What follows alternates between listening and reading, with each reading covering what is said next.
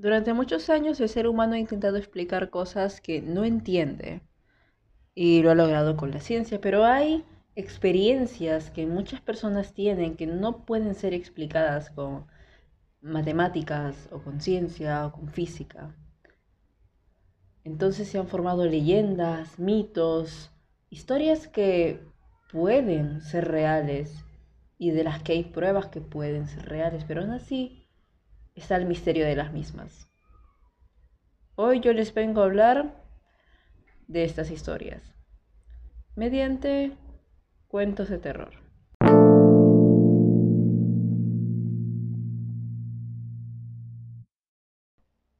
Esto más que una historia de terror es una experiencia de varias personas. Eh, le tiende a pasar a las personas que comen fuera de casa o pasan bastante tiempo fuera de la misma. Que comen en lugares de comida rápida a altas horas de la noche. Le pasó a esta persona. Está sentado comiéndose una hamburguesa del McDonald's cuando de pronto alguien le dice, ¿me puedo sentar contigo? Trae su bandeja, la misma comida que él. Y son dos extraños realmente, no, no se conocen. Pero esta persona parece amable y, le pregunta, ¿cómo te llamas? ¿Qué edad tienes? ¿Dónde estudias? ¿O qué trabajas? Cosas bastante banales. Realmente no está pidiendo que le cuente su vida entera, pero a medida que la conversación pasa, las preguntas se hacen más personales. ¿En quién confías?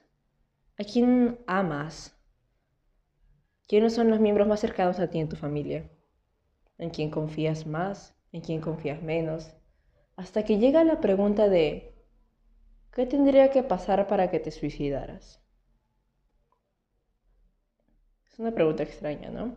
Pero después de todas las respuestas que le has dado hasta ese momento, realmente ya no te puedes detener en responderle. Y es mejor si te detienes antes. Pero si tú sigues y sigues hablando con esta persona extraña, entonces que ya no vas a poder parar. Y le vas a dar la respuesta porque él sabe, y le puedes mentir si quieres. Le puedes mentir, pero le has dicho tantas cosas de ti que él sabe que estás mintiendo. Él sabe que estás mintiendo por todas las verdades que les has dicho antes.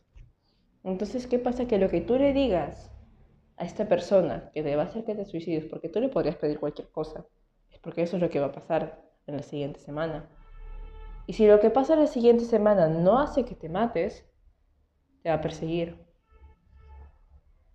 Hasta que tú acabes con tu propia vida.